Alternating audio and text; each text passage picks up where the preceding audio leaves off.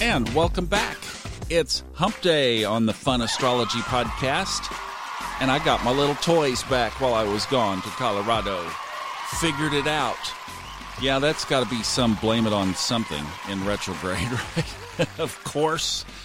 Well, listen, I wanted to do something a little bit different today. I thought that we would take a little bit of a different look at some of the things that are going on because when you put a combination of things together, you could really say, as above, so below.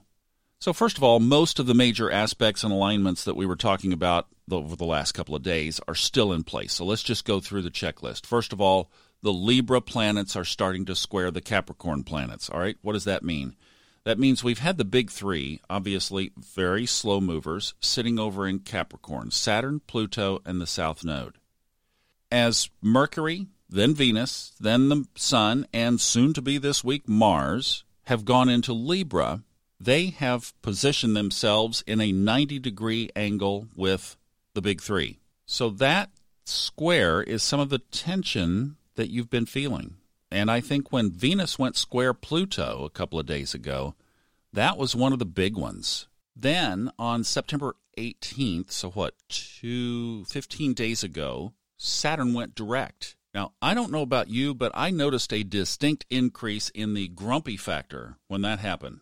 And tomorrow, Pluto goes direct. So it goes out of retrograde. So that's going to set the stage, really clock ticking now toward January 10th, 12th, 2020, when these two guys align at 22 degrees Capricorn. For you folks in the Dallas Fort Worth area, we are doing a talk. Majana and I are doing a talk at the Center for Spiritual Living facility. However, we're just using the room. It's uh, it's the Ions, the DFW Ions meeting I mentioned the other day, I think on Monday, that it was at two o'clock. It's at two thirty. I stand corrected. We met with the leader of the group yesterday and got straight on that. So two thirty to about four on Sunday afternoon. If you'd like to come out, we're going to be talking about this and how we can adjust ourselves to be on the conscious side of it. All right, the other big aspect is Jupiter is square Neptune. That only comes around about every seven years, but that one is a big one. And then this week, the Sun squared Saturn. On top of that, coming up on Sunday, speaking of Sunday, will be the perfect alignment of this moon wobble that we've been watching. That's when the Sun squares the line of the north south nodes of the moon. Now, look, I know this would be a lot easier to explain if we had a visual of it, and it's a lot of ping pong balls bouncing around in your head, so let's kind of break this down. All right, moon wobble. It's kind of the same category as Mercury retrograde, just on, I would say, more steroids, if you will, amplified. And look, I'm not one that tries to go seeing the glass half empty and this kind of thing, especially with astrology. I realize as well as anything that there are two sides to the energy. And I also know there are certain energies that have certain effects. So I started watching it. The third day in, they announce impeachment investigations against the President of the United States. And look, I don't care where you are politically. What I'm saying is here is a disruptive force, energetic force that appeared. That how often does an impeachment hearing against the president appear? it's only happened four times in our history of 235 years. Moon wobble, the markets went kind of south yesterday. I mean, 350 points on today's uh, stock market average is not all that much, really. But I was looking back at the 1929 crash.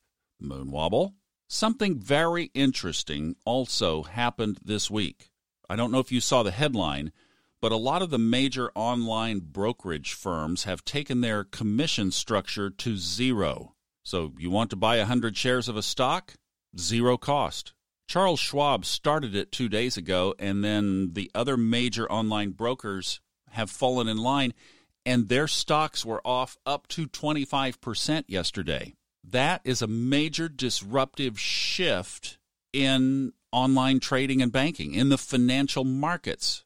Who controls that? Uranus in Taurus.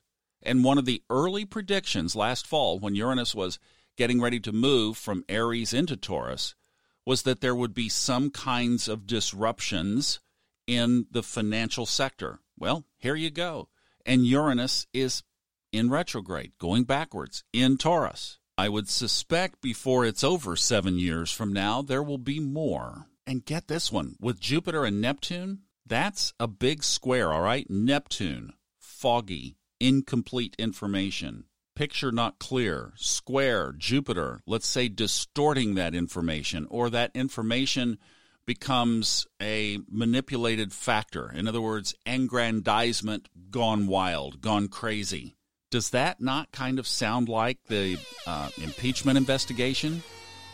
So you can see that as above, so below. I mean, we're reflecting these energies, or the sky is reflecting what's going on down here.